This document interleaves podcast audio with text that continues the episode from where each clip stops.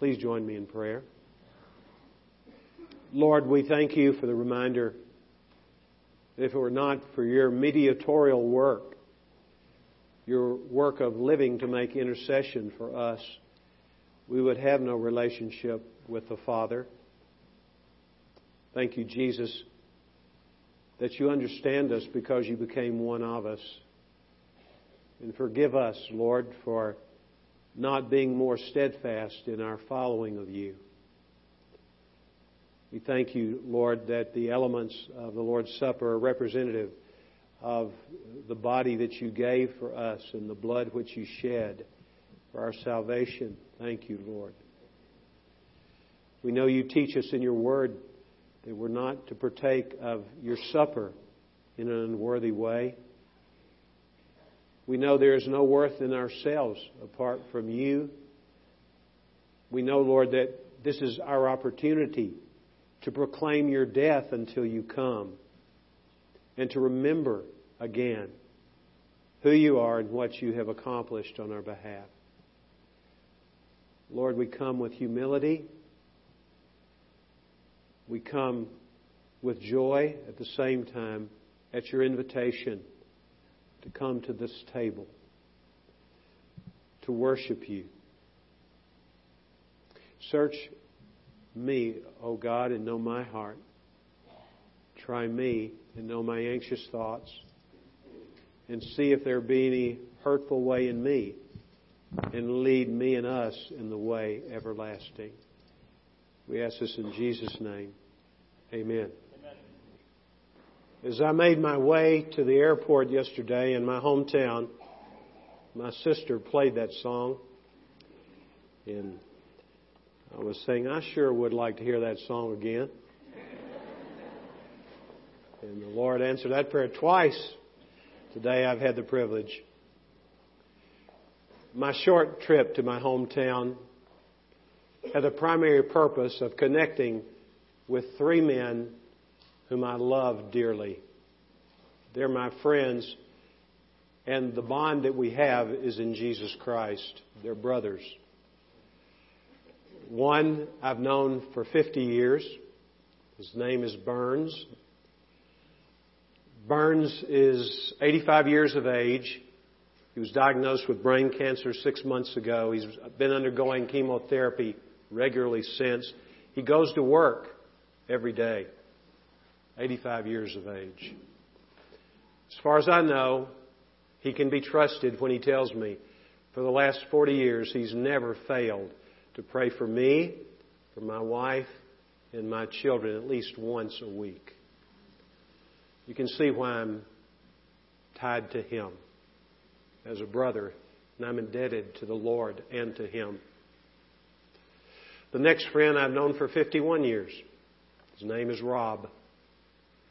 Rob and I were fraternity brothers. In fact, the way I met and he met Burns was Burns, obviously older than we, had been the advisor for our social fraternity in the university we attended.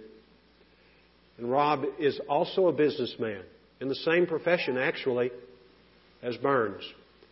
He is a devout follower of the Lord Jesus Christ. He loves Him. His reason for being is to serve Him and to glorify Him.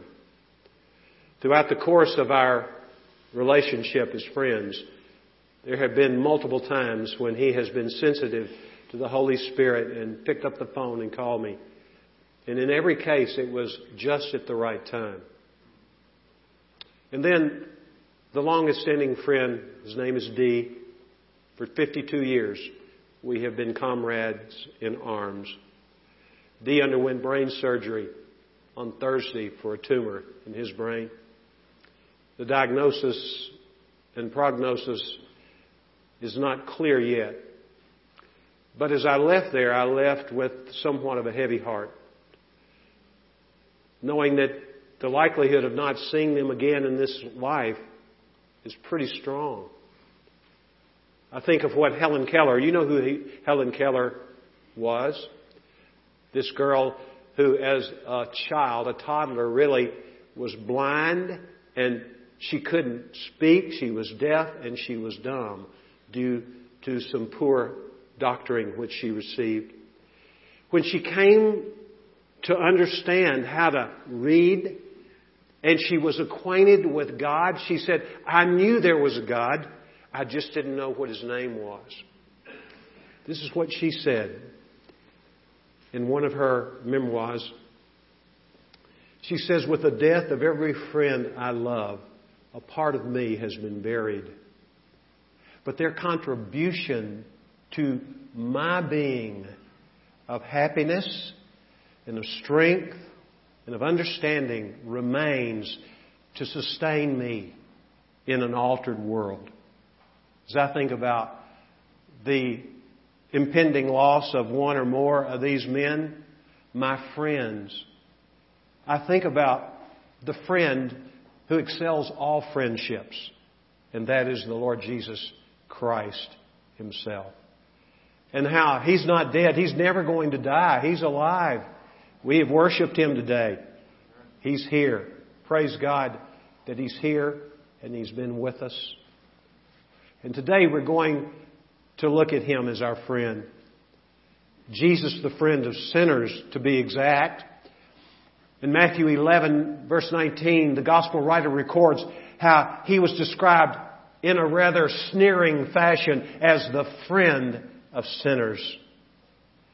Have you ever stopped to think how Jesus is a specialist when it comes to befriending sinners, especially? When you look at him in the pages of Scripture, he always seems to be in the company of needy people. And he said on more than one occasion, I have not come for the well. I've come for the sick. He was not talking about physical wholeness. He was talking about spiritual wholeness. There are people in this room, perhaps, who think you have no need for the friendship of Jesus because you're not a sinner. Well, if you are in the category of sinner, take heart and rejoice because Jesus wants to be your friend. And He's gone to the longest, deepest measure to accomplish that for you as well as for me. Well, I want to tell you one story of many which I could choose this morning from the Gospels about Jesus' friendship with a sinner. Jesus was invited to the home of a Pharisee, and a Pharisee was a person who had it together pretty much. Pharisees didn't want to have anything to do with sinners, but this Pharisee was curious about Jesus. He asked him to come to his home. He was a well-to-do individual in a city that is unnamed. And when Jesus found himself there, there was a big feast in his honor. And so Jesus is reclining at table, as was the custom in Israel at that time. When you ate, you reclined at table. A very leisurely kind of event. No sooner had Jesus taken his place at the table than he heard someone behind him as a woman approached him. And as she drew closer, she, Jesus could tell she was weeping. Not wailing, but sobbing. And as the tears flowed from her eyes, they found their way to the feet of Jesus. And then she got on her knees and she took what would have been long hair, beautiful hair probably, and began to wash the feet of Jesus with her hair and the tears from her eyes. And then she had brought a vial of costly perfume and she poured it on the feet of Jesus and anointed his feet. Well, Simon the Pharisee who witnessed this was thinking to himself, if this man, speaking of Jesus, were a prophet, he would know who and what sort of woman this sinner who is touching him is. Well, he hadn't spoken a word, but Jesus knew exactly what he was thinking. And the scripture says Jesus said to him, Simon, I want to tell you a story. Yes, sir, he said. And he began to tell him this story. There were two men. One owed 500 denarii, another 50. And they were in debt to the same lender. They came before him and they told him their plight. And he had mercy on them. And he forgave them all their debt. And then Jesus asked Simon, he said, Simon, which of these two men do you suppose had the greatest love for the man who gave forgiveness for his debt? And he says, I suppose, he couldn't bring himself to say, by all means, the one who was forgiven 500. But he says, I suppose the man who was given 500. Jesus turned and he looked at this woman speaking to Simon. He said, This woman has been guilty of many sins, and she has been forgiven of those sins, explaining why she is so emotional and so invested in caring for me. Think about this, Simon. When I came into your house, you had no water to wash my feet. You had no towel to take the moisture off and the dirt off my feet. And you had no oil to anoint my head. But this woman washed my feet with her tears and with her hair. This woman spent a lot of money to get the perfume to anoint my feet. This woman has been forgiven of her sin.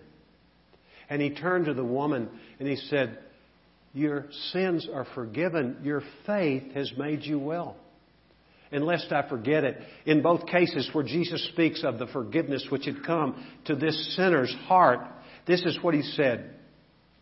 He said, Her sin has been forgiven and will never be remembered again. That's what he really said. By me, who is the Savior of this woman, nor by God the Father in heaven, because as far as the east is from the west, so far has he removed her transgressions from her.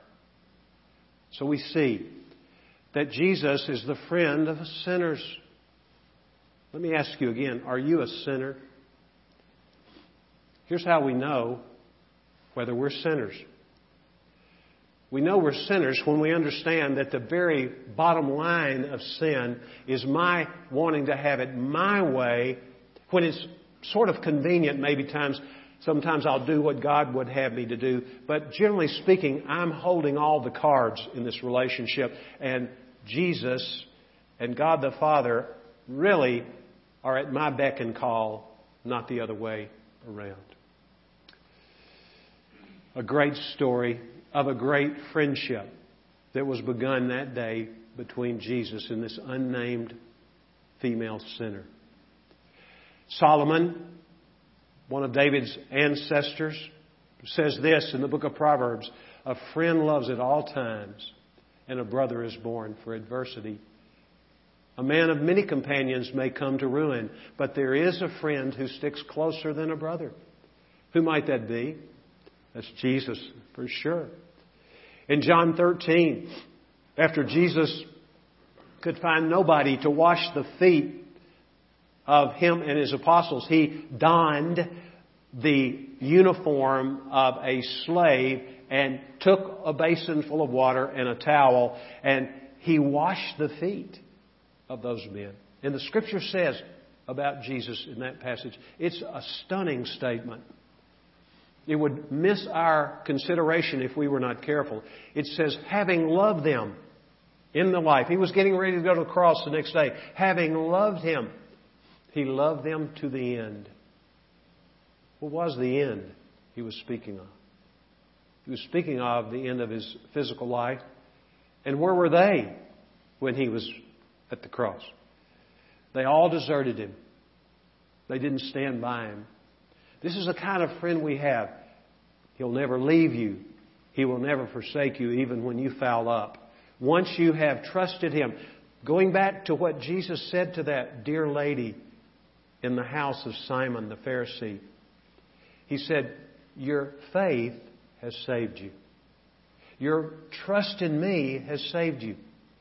The way we who all are sinners, the Bible says all have sinned and fallen short of the glory of God. We who all are sinners, we are people who get the right thing done on our behalf by Jesus by trusting our whole life to Him. not just on occasion, but we have the intention of doing that all of our lives. Please take your Bible, turn to the book of John, the 15th chapter. We're going to look at verses 12 through 16. John 15:12 says, "This is my commandment. These are the words of Jesus, of course, that you love one another just as I have loved you. Greater love has no one than this, that one lay down his life for his friends. You are my friends if you do what I command you. No longer do I call you slaves, for the slave does not know what his master is doing. But I have called you friends." And here again, let me stop just a moment. Where Jesus says, "I've called you friends," We've seen how when he spoke to this dear woman whose faith caused her to trust Christ and her sins were forgiven, not just for a while, but forever.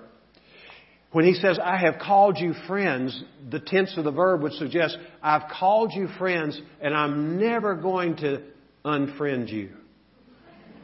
You're my friend for eternity.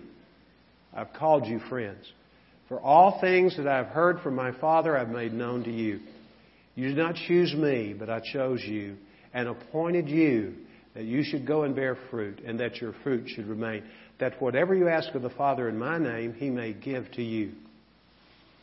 Friendship is about love.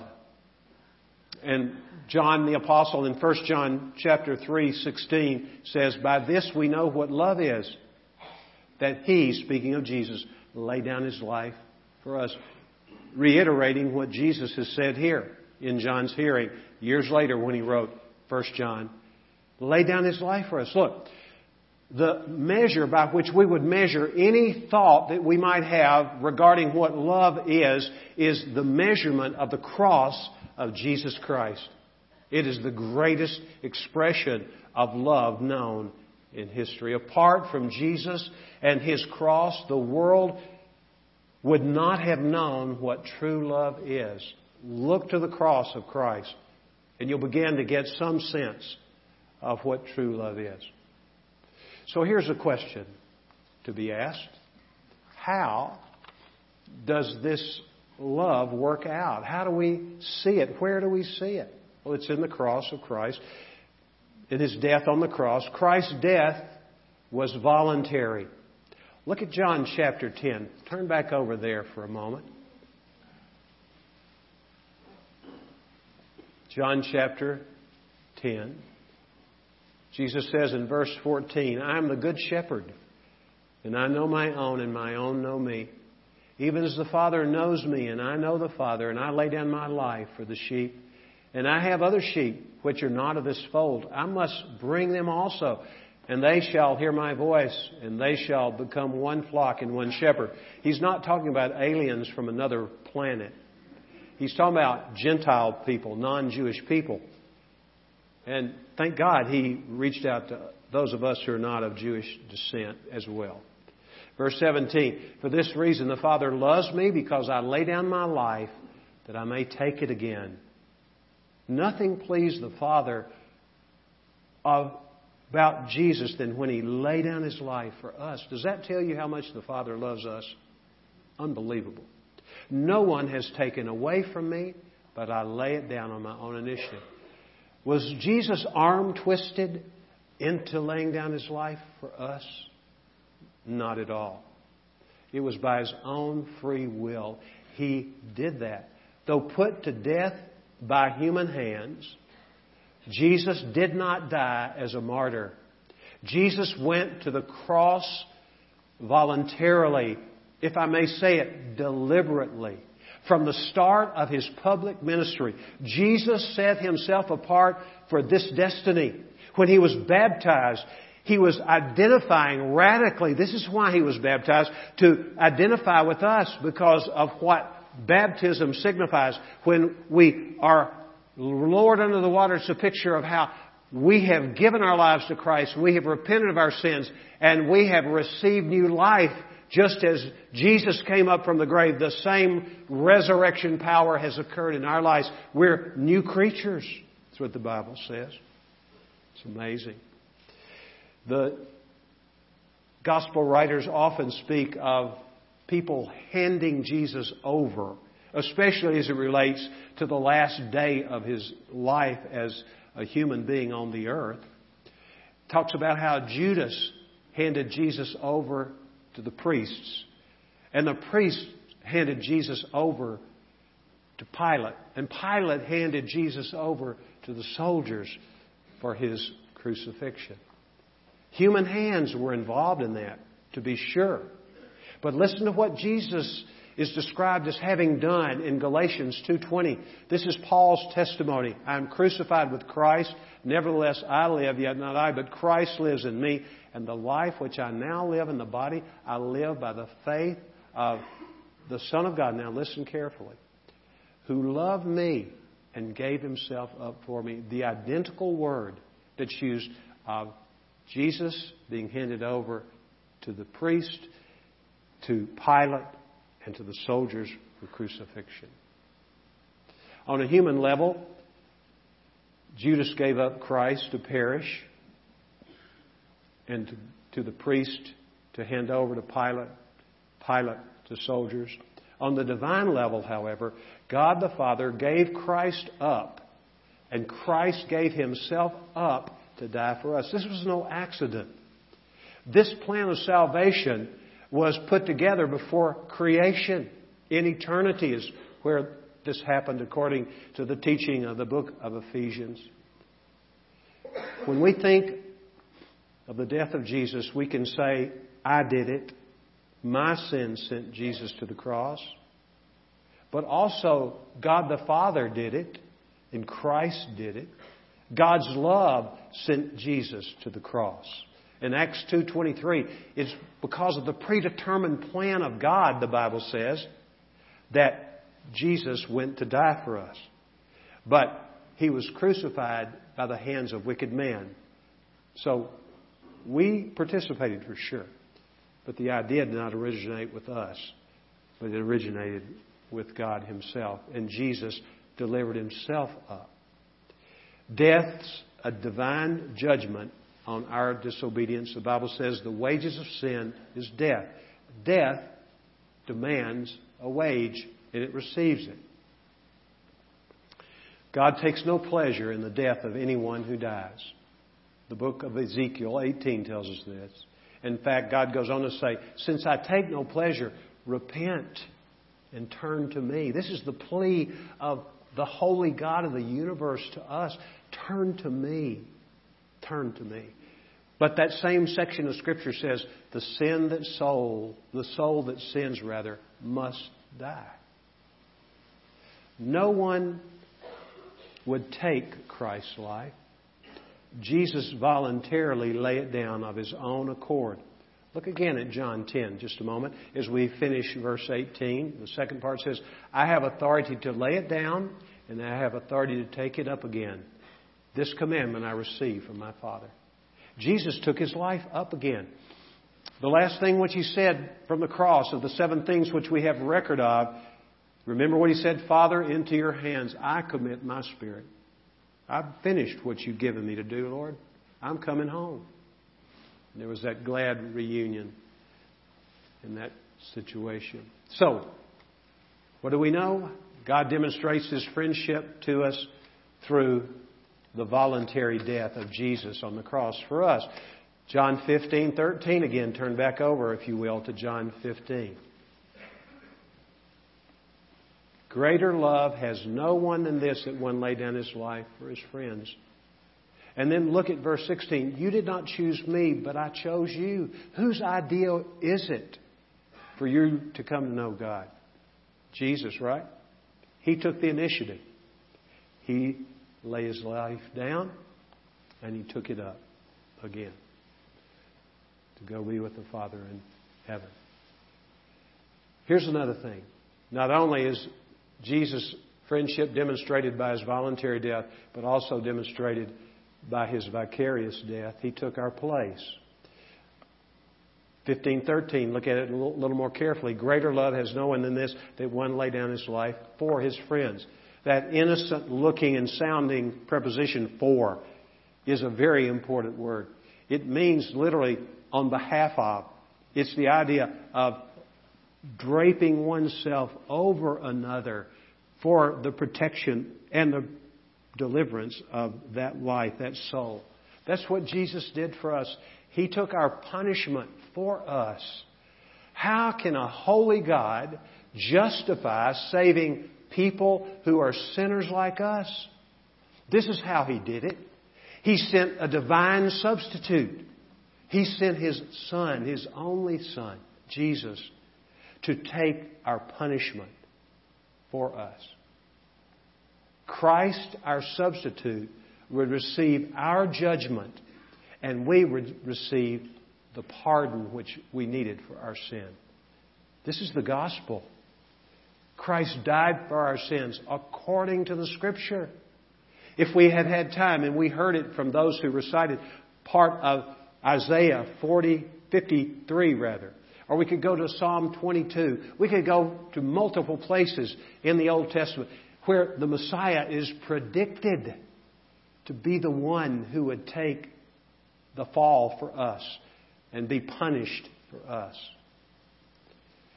I know you've thought about this from time to time that the value of a love gift is measured by what it costs the giver and by the degree to which the recipient deserves it.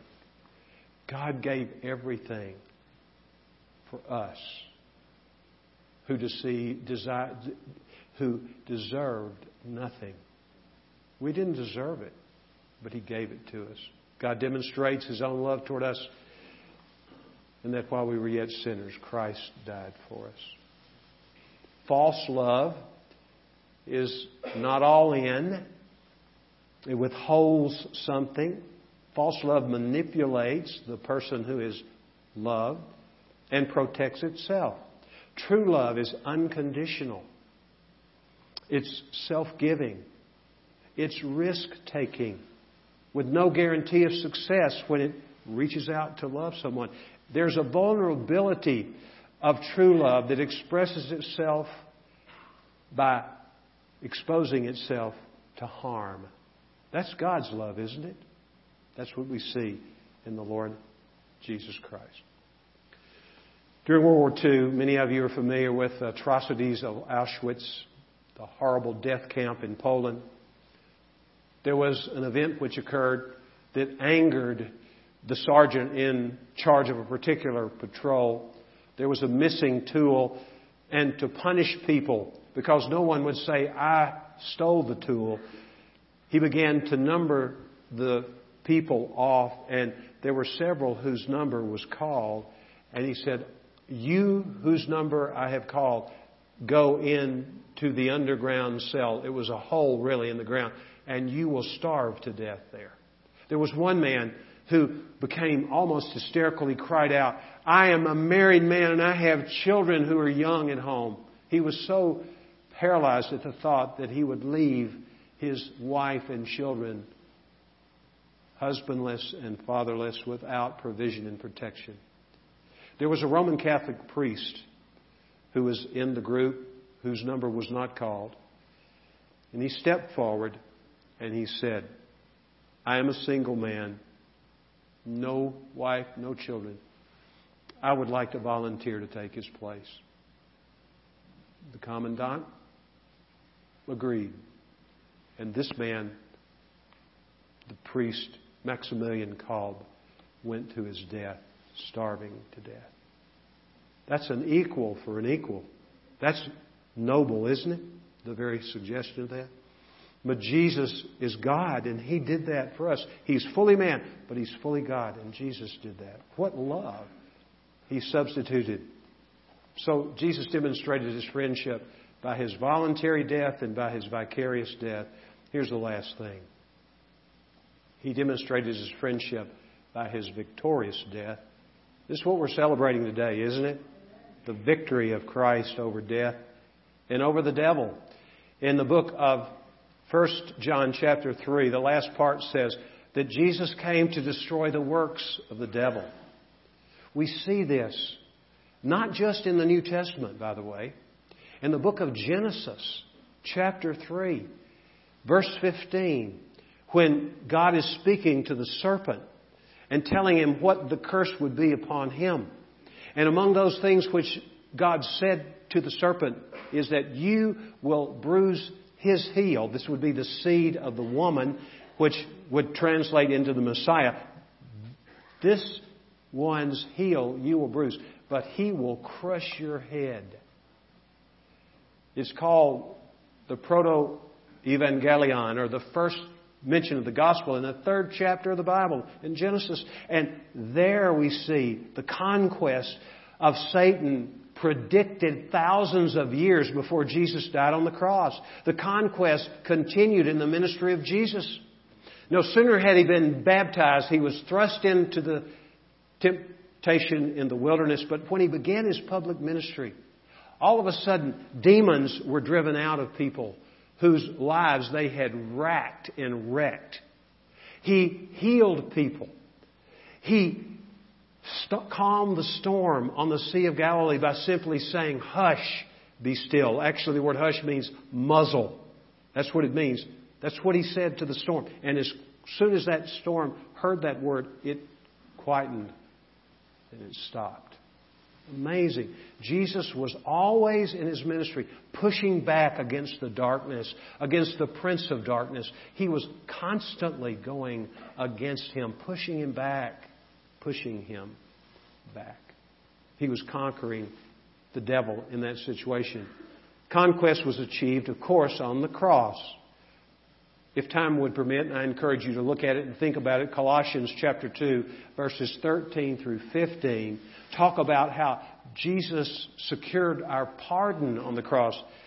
There was a certificate of indebtedness, as it were, that we held in our hands, and there was nothing we could do about it. But along comes Jesus, and He died on the cross to ransom us from our indebtedness to sin and to the indentured nature of our life in respect to the devil. And then in that same section in Colossians 2, Jesus achieved on the cross our victory over the predator, over the devil. Greater is he who is in us than he who is in the world. Jesus disarmed the devil. He discredited the devil. He defeated the devil. Now you say, whoa, I see a lot of devilish activity around. And you'd be right to say that. But understand that he is on a leash now, and there's coming a day when he'll be thrown into a pit, and he'll be there for a thousand years when I believe Christ will reign on earth with us, his saints.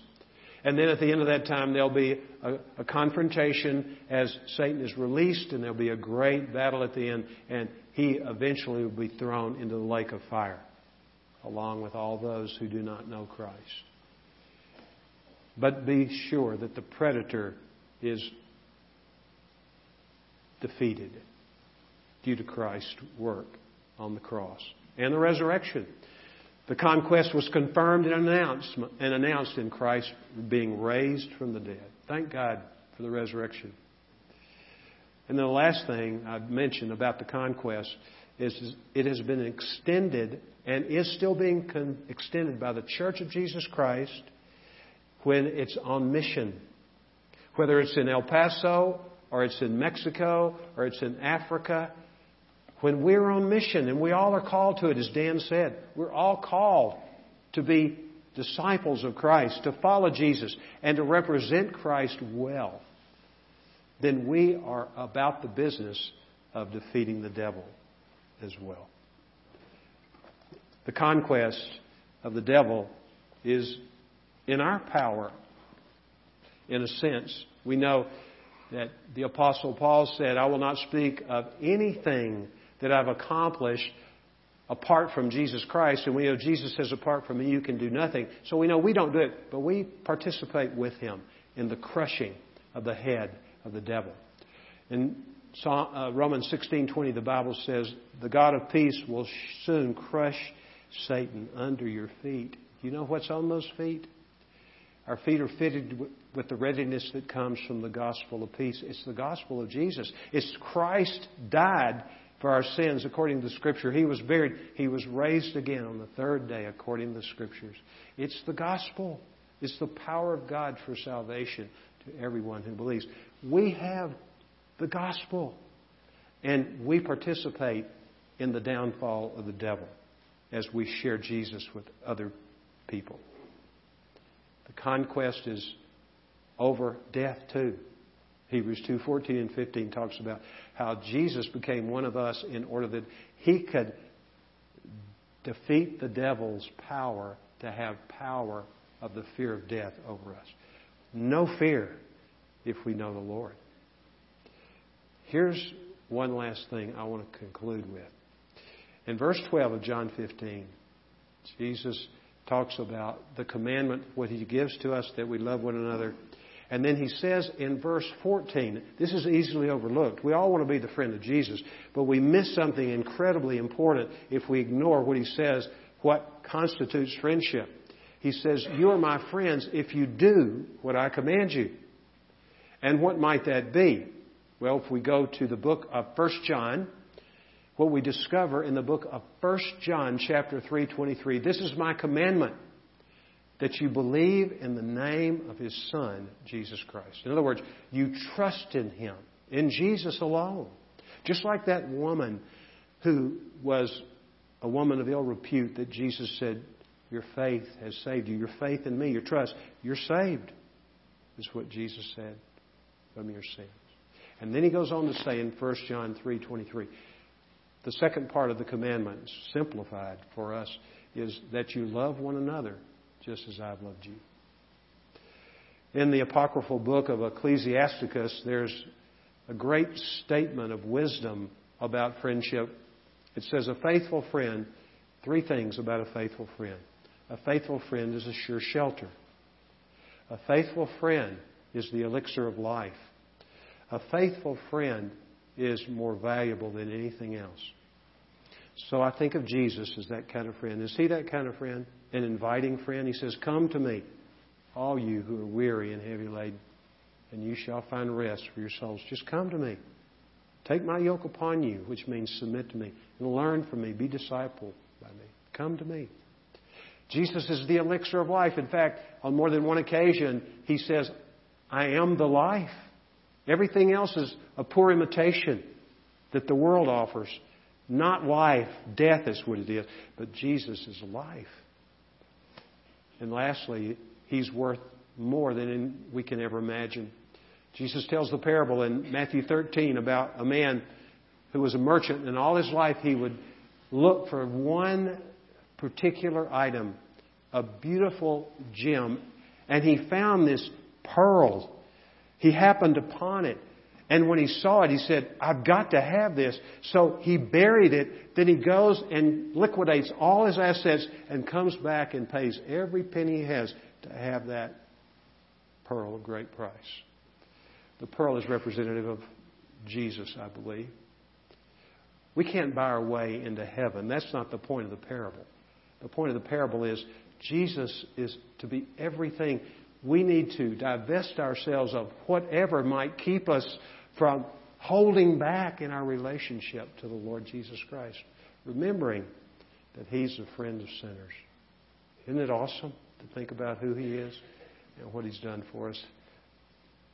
Would you bow your head? Have you ever trusted Jesus for your life? Have you ever really yielded to Christ? Jesus is speaking to you perhaps today. And the encouragement is open your life to Jesus. Trust Him. He's your friend. And He wants to save you from your sins. But you must believe in the name of Jesus. That means trust Him and not yourself. Knowing that sin's bottom line is you're trusting yourself, not God. Would you pray and ask Jesus to forgive you of your sin of independence and shift responsibility to Him, saying, Lord, whatever you want of me, I'm yours.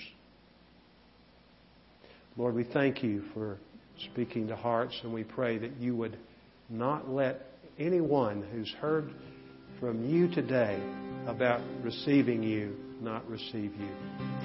We thank you, Lord. In Jesus' name.